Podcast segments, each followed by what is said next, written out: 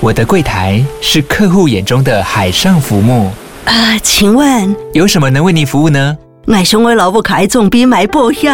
没问题。不过我讲需求讲不清楚，你慢慢来。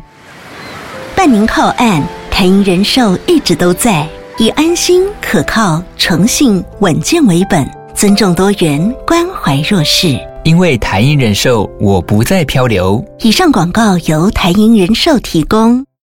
这里是成年起不走，由法务带你认识成年之后的法律问题。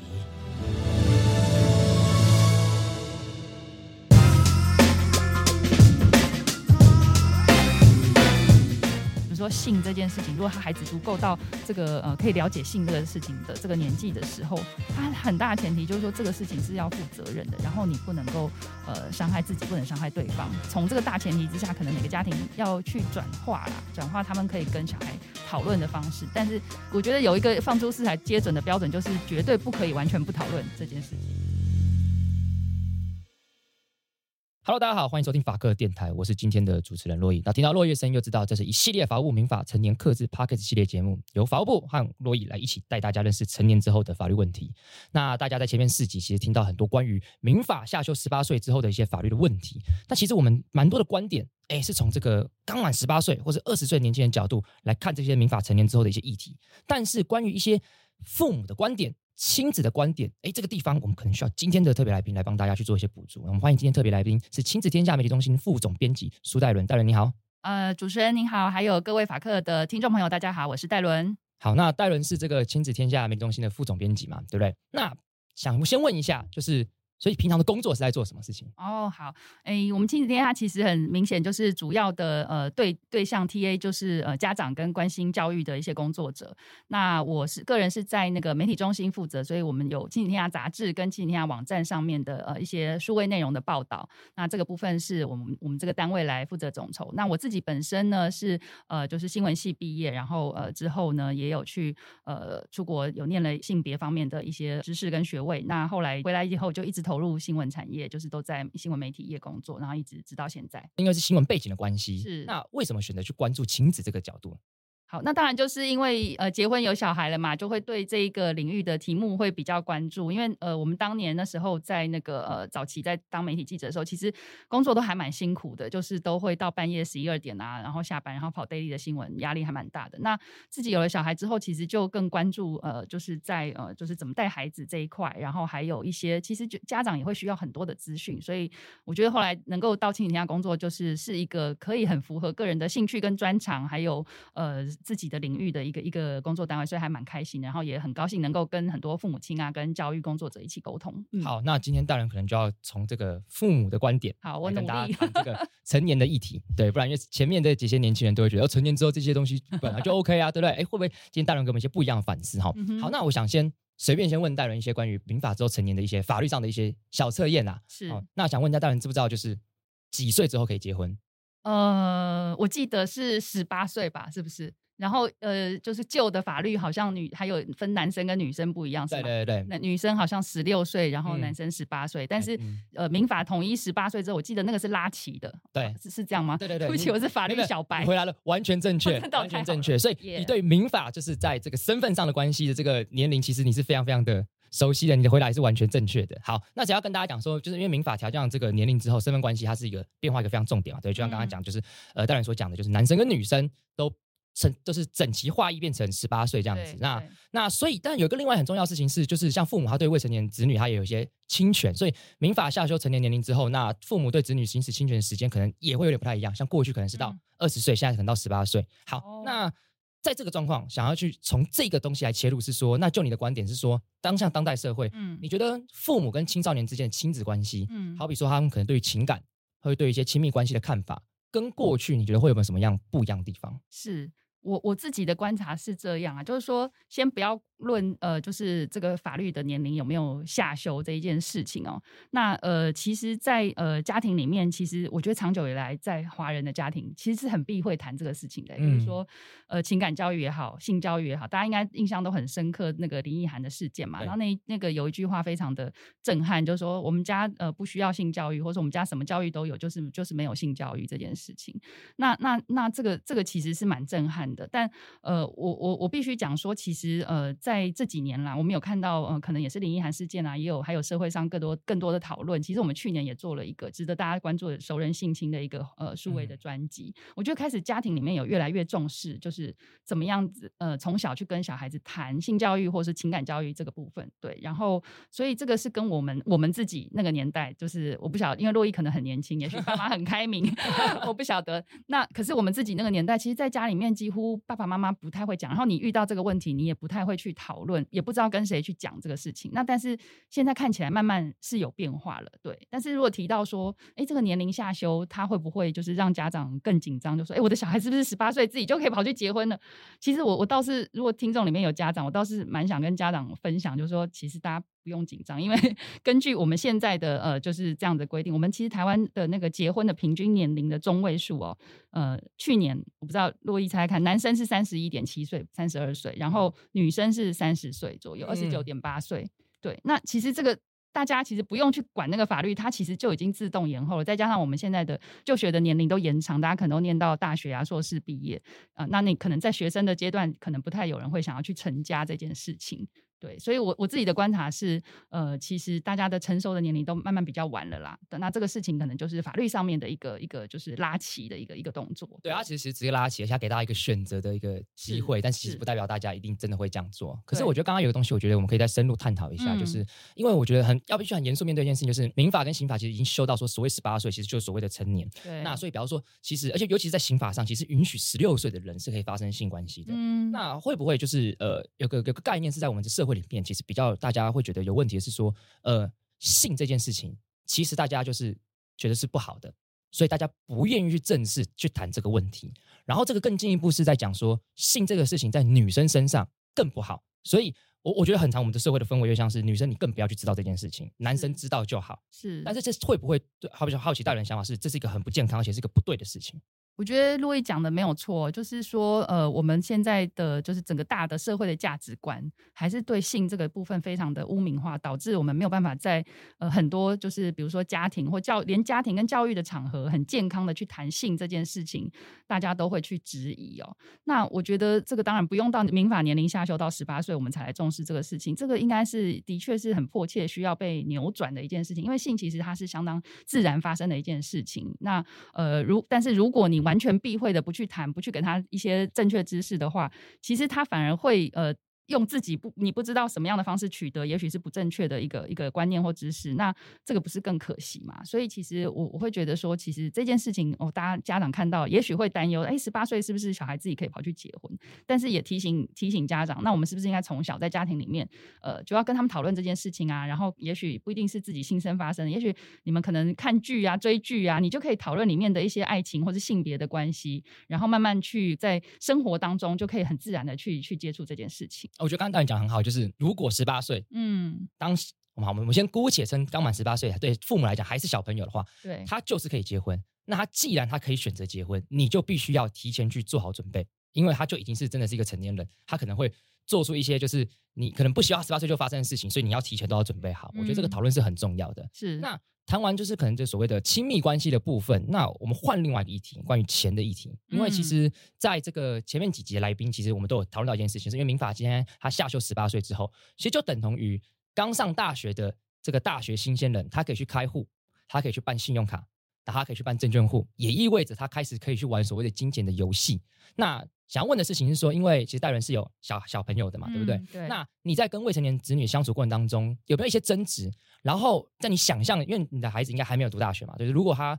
未来要去读大学的话，你会怎么去跟他讨论他的零用钱跟生活开销？是是，哎、欸，我觉得这个也是蛮重要。我的小孩还是大概国中阶段，然后前一阵子我才跟他陪他去银行开户。那因为他当然就未成年，我们就是呃就是法定法定代理人要一起去开。那真的是手续上面都要双方同意啊，什么这些。那所以其实这个事情就提醒家长说，哎、欸，到十八岁，其实呃你的孩子可能就是他是可以独立去做这个事情了。那我我自己的呃经验啊，其实我们没有发生太多那个就是在金钱沟通上的一些一些 issue 啦。可能因为这个年龄阶段。段的孩子，他基本上都还是住在家里，然后什么通勤、吃饭的费用可能都还是家庭里在付。但是我觉得可以沟通的一件事情，也是我们蛮忽略的那个呃理财观念的教育这个部分。嗯，他其实也是应该要从很小的时候，你就要让他去有这个习惯，或是有这个概念去做这件事情啊。呃，比如说像其实很多家长就会问说，什么时候开开始该给零用钱，然后要怎么给？就是我们自己采访或者是吸收到的资讯，都是希望说他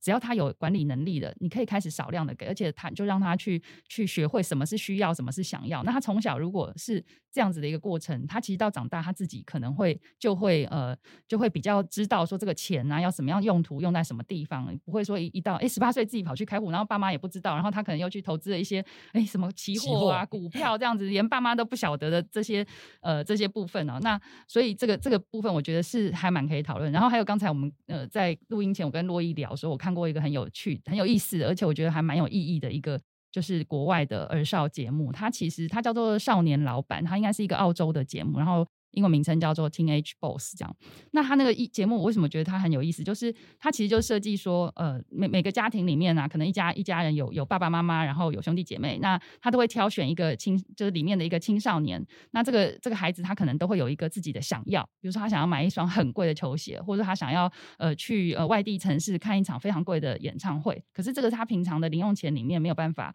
攒到的。那他他要怎么样子？就说，那这个节目就说就设计一个目标任务就。说好，那你就掌管你们家呃的所有的开销，一个月你要去管管控，就是哎爸爸妈妈的这个支出，然后哥哥姐姐的支出，以及你自己的，那或者说你自己也可以去有一些小打工赚钱有收入等等，就让他做这个大掌柜，家里的大掌柜一个月，然后去记账，然后到最后看那个箱子里面剩下多少钱，有没有办法达到你这个目标去买。那那个节目很有趣，当然过程中你就会看到很多他可能会跟家人发生冲突，就是那个哥哥姐姐就说你凭什么管我？我这个这个平常就是要做要这个要要。这样子啊，然后你为什么管我？然后，但是过程中他也会去，他也去买菜，就是他们家里面可能平常都是爸爸妈妈去买菜，可是当他呃有了预算之后，他就会分配说，那我每一次每个礼拜我要帮家里买菜的钱，我要控制在多少钱里面。所以他就是从这个过程当中，他就去练习。有些小孩可能最后真的是一毛不剩，可是有些真的是剩很多，他可以达到他的任务目标。我就觉得说这个。给我们很多启发啦，就是这些事情，如果我们在呃，就是孩子他十八岁以前，他有这样子的一个机会去练习的话，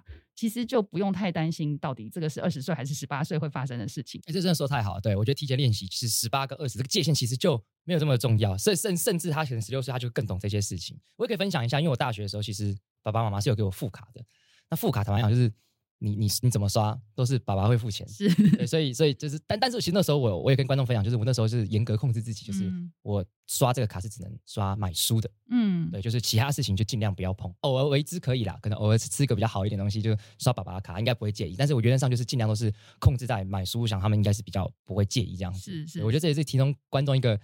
可以去呃，如果我们观众有些个高中生的话，你可以去想一下，对，对不过我这边也补充一个法律的一个一个知识好了，是是就是因为。即便就是我们都知道说这个呃，如果已经未来下修到十八岁之后，其实十八岁之后，父母对成年子女其实就已经没有侵权的状态。但是其实根据我们民法一百一十一千一百一十四条规定，其实直系血亲之间他还是有所谓的抚养义务。对，所以其实坦白讲，那个抚养义务的里面的要件是，如果你不能维持生活且无谋生能力的话，其实还是需要去有抚养义务的。所以我我我举个例子，像我那时候刚满十八岁，我上大学，然后我是念东吴法律，嗯，那东吴法律它是私立学校嘛，所以它的学费一定特别的贵，嗯，那坦白讲，我记得那时候一个学期是五万，我我不太可可能。就立刻，因为我成年，我就拿出这笔钱。所以，其实，在那个状况底下，如果要搭配学费的话，要搭配房租，又要来来台北，再加上平常的这个生活，其实我是真的是所谓的还没有真正的谋生能力的状况。所以，其实父母其实坦白讲，他可不可以因为我读大学这个状况，就认定我缺乏谋生能力，所以我要请求抚养这件事情？当然，这其实有点争议，因为一定有人认为说，没有你十八岁了，你都已经成年了，那你可以自己去 赚钱了，所以这个应该是没问题的。但也有人会说不对啊，他那时候就要念大学，他根本没有时间去赚钱，所以他应该是没有谋生能力的。这当然这可能要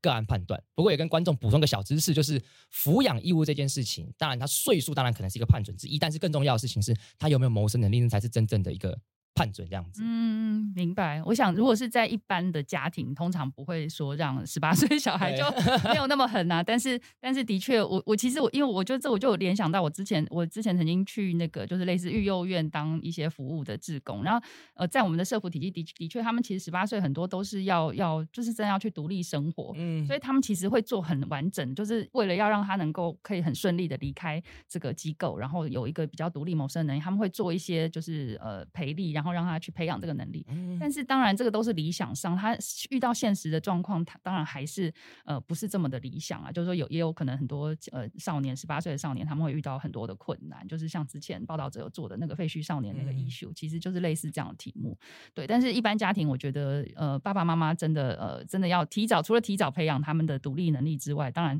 我想应该没有爸妈这么狠会立刻断这个经 应该通常是不会啦，可能会做一些分配啦，好比说房租是不是一半你出？是等等之类，从这个小的，这个也不错。你也就是慢慢练习他要去做自己的那个责任区域、责任管理的部分。我觉得其实讲到这边，突然觉得啊，好想我爸妈完全没有对我这个方面有任何的要求，但好险我也没有乱刷他们的卡哦。对对对对。好，那呃，刚刚谈完了一个情感教育，也谈完了这个钱的部分，我们可能现在要谈一些就是比较呃，我们刚刚在讲结婚，讲的很开心嘛。嗯。那其实我不知道大家可能有没有注意到一件事，就是我们今天结婚要去区公所。然后大家就很很开心那边结婚登记，然后拍照。但是离婚，尤其是当现在我们讲离婚率越来越高，对，那的状况，我们要怎么去跟青少年，甚至可能也不一定是青少年问题，就即便他刚成年。他可能也会面临到说，哎，爸爸妈妈要离婚了怎么办？那要怎么沟通这件事情？嗯，如果说是讲离婚的 issue 啊，我觉得，我记得去年啊，就是有一个法官，他可能就是写了一封离婚的判决书，里面最后面有写一个给，就是他那个八岁的孩子一封非常感人的信啊。我想大家如果对法律议题很关心的话，应该有有这个印象，这个新闻。那重点是我我我觉得那个信里面的 message 提醒了我们很多事情，就是说，其实，在离婚的当下，可能他的当事人是父母亲，因为他为了要取得一些，比如说监护权啊等等，他会去想办法证明他自己多么的适合，然后对方多么的不适合。可是，在这些彼此一直互相去提供证据，然后然后法官要去做这个呃拿捏判定这个过程当中，其实那个情感是受伤的，就是不管是夫妻双方的情感，或者说那个孩子他他必须要去听到这些事情，真的是会。会很受伤，所以其实如果呃家庭里面就是夫妻，他真的走到这一步走不下去的话，我觉得就是他是应该要把它分开来，就是说大人处理大人的事情，可是你还是要跟孩子表达，就是说呃其实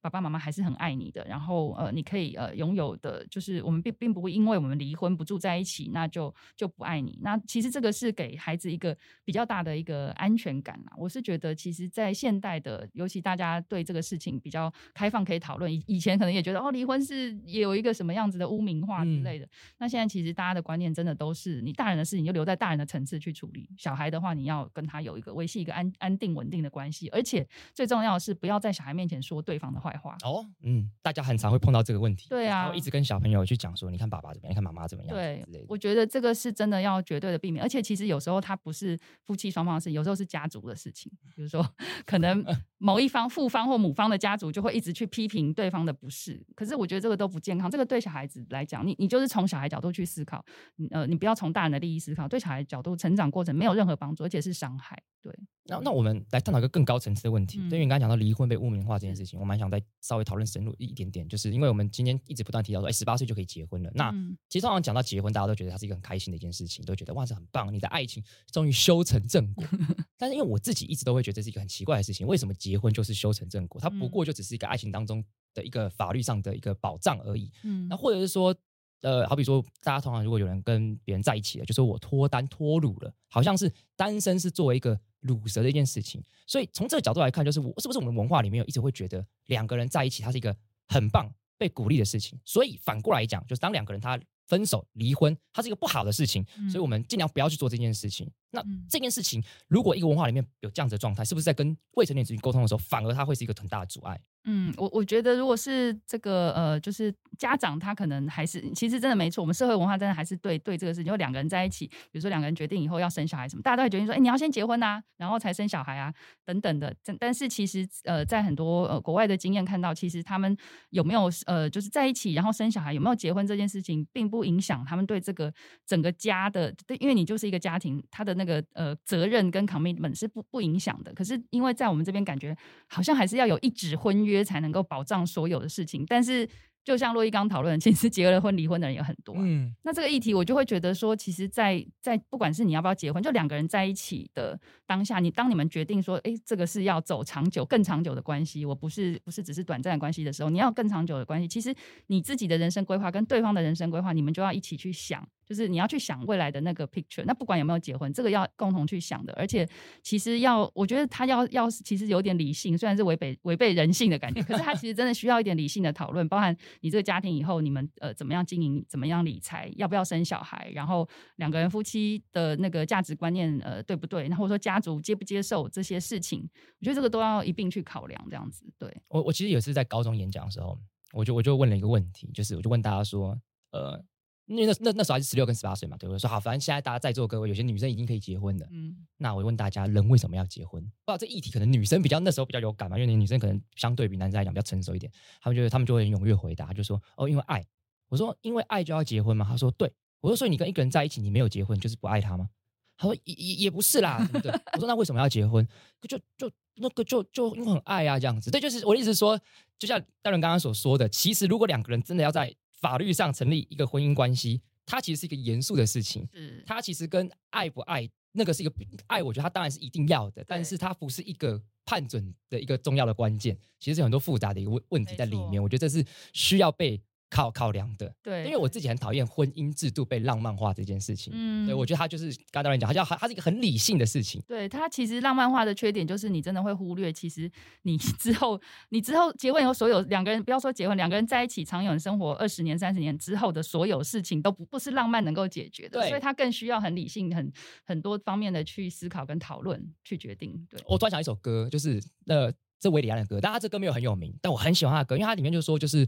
呃。就是什么送蛋糕、织围巾什么之类，他说这是一些就是很很很很很开心的事情。他说那不是爱情，那是那是你愚蠢的烦那个烦恼跟浪漫而已。然后说冷战争吵，你无理他取闹，他说这就是爱情。嗯，像一杯 latte，他糖抽掉，就是看起来好像很甜，但喝下去其实是苦涩的。哇，洛伊太厉害了，这个歌词记得这么清楚，可见真的非常爱这首歌。因为我真的觉得这首歌讲真是太太好了，这样子。对，我觉得刚刚因为我们其实我们的观众有很多是就是高中生，也可以跟大家讲一下这个比较具体的一个东一个这样的东西。不过在这边也帮大家法普一下，就是顺便就问一下戴伦，就是因为明年嘛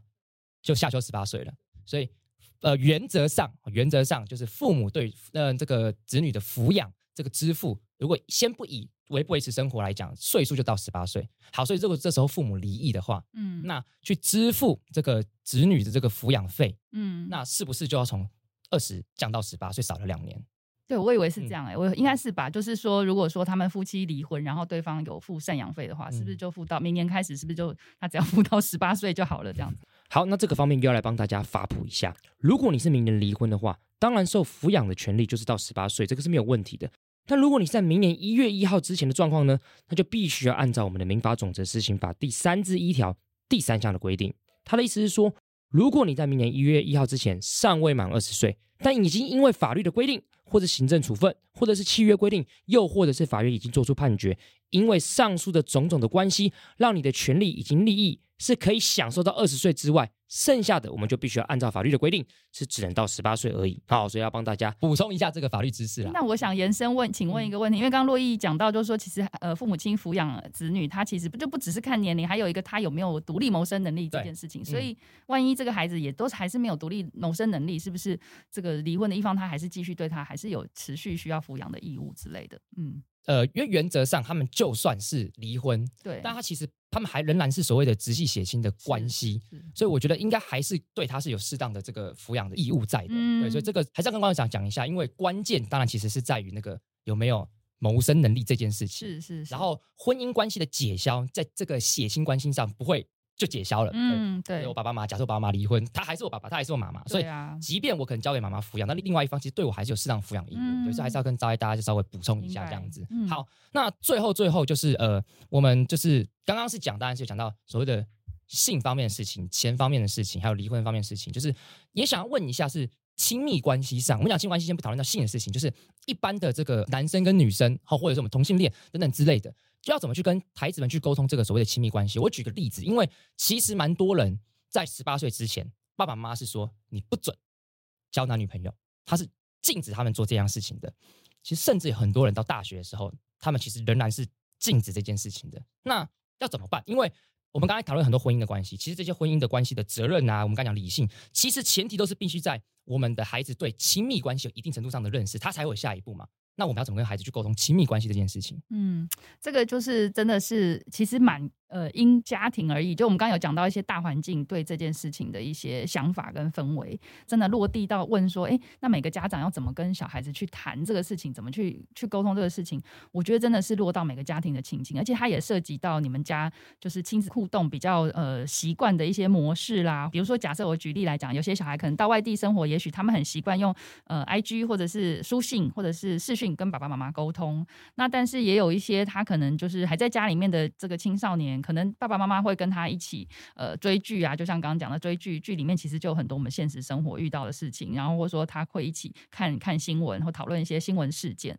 我会觉得说这个事情其实应该是依照每个家庭里面他习惯跟孩子沟通的方式去去跟他们去传达这个事情。那但是大的前提跟大的观念其实都没有错，就是比如说性这件事情，如果他孩子足够到这个呃可以了解性这个事情的这个年纪的时候，他很大前提就是说这个事情是要负责任的，然后你不能。能够呃伤害自己，不能伤害对方，这个是很基本、很基本的要求。然后呃，我觉得这个这个是从这个大前提之下，可能每个家庭要去转化啦，转化他们可以跟小孩讨论的方式。但是我觉得有一个放诸四海皆皆准的标准，就是绝对不可以完全不讨论这件事情，嗯、绝对不可以把它当成禁忌不谈。那你可能有些家庭觉得他可以谈谈浅一点，谈谈谈多一点，谈深入一点，或是谈的比较幽默好笑一点，那个那个就是每个家庭他可以自己去处理的事情。我刚才想到一个案例，嗯，就是因为未来大家十八岁就是成年嘛，对不对？所以其实基本上拥有的权利，其实基本上就是成年之后就是你自己的。是我，因为你刚才讲说，可能大家透过视讯的方式来做沟通，嗯、这是当代社会很常碰到的状况。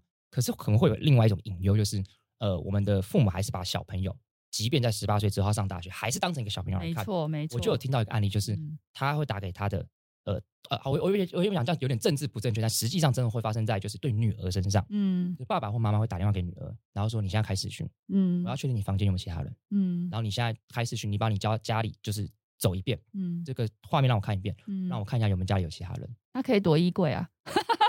对。”这当然一定就是对，如果是我的话，我就会说，哎、欸，你先出去之类的。但但是，我想讨论讨论事情是说，这种状况好像是咱蛮常会发生的。我觉得很很可怕，就因为小朋友，你想。他已经十八岁，他其实就是成年人了。对，那怎么办？这要怎么去沟通？我我觉得这个就是很重要。台湾家长他没有一个尊重的概念了，就是说，其实我们遇到很多家长，他们都现在这些，比如说三四十岁年龄的家家长，他们最常讲的一件事情就是说，我不想要跟我以前的爸妈，我不想要让我小孩受到以前爸妈呃，就是对待我的方式那样。但是其实大家还没有那么快的转化，或者还没有那么快的去那个的话，其实就会有像洛伊刚刚讲的事情，这场景发生。我觉得那个是一个尊重，就是说。你其实不是到十八岁才要成年以后，我就要开始尊重小孩。是他一生出来，你有没有开始尊重一个儿童？你是不是比如说我们在路上看到小孩好可爱哦，然后就去摸他的脸，去你你有问他要不要吗？身体自主权是不是？你有问他喜不喜欢要不要嘛？那或者是有些小孩就是很害羞啊，他就是可能会躲在躲在那个就是怀里面，那那那就硬要逼他说你要叫叫叫叔叔啊，叫阿姨啊这样子。那他可能其实真的就还很害怕，就是我们到底有没有尊重他这件事情？然后他他的一些决定。我是不是都一直帮他做决定？这个是从小就要开始，他不是到十八岁才要尊重。像小朋友，他可能在家可能唱歌，嗯，然后可能跟亲戚见面就说：“哎，你唱歌啊，你在家不是也会唱唱给大家听啊？你学英文啊，你不是双语讲的很好，要去跟那个这个国外回来的亲戚用英文讲话这样子。”对啊，就小朋友可能三岁就开始彩衣娱情，你知道吗？对，这个是 我觉得这这确实，我觉得这是我们台湾社会必须要去反思的一件事情。那我觉得看大人讲的其实很好，就是我觉得尊重这件事情其实不是从十八岁开始，对，十八岁之前其实就要好好去跟孩子去沟通这件事情。那当然，未来十八岁当然是一个断点，就十八岁之后就是一个成年的开始。大人要先有这个素养，对对，嗯。那我觉得对大人要有这个素养，要对小孩子尊重，我们才可以让他成年之后，其实他也成为一个尊重别人的人，也可以更放心让他成年。是好，那我们今天非常开心，大人从这个呃亲子的观点来跟大家去谈论成年之后的一些问题。那跟前几集的观点，哎，其实有很多的不太一样的地方，角度也不太一样。那非常开心今天邀请戴伦来我们节目，谢谢戴伦。呃，谢谢洛毅，也谢谢大家，拜拜，拜拜。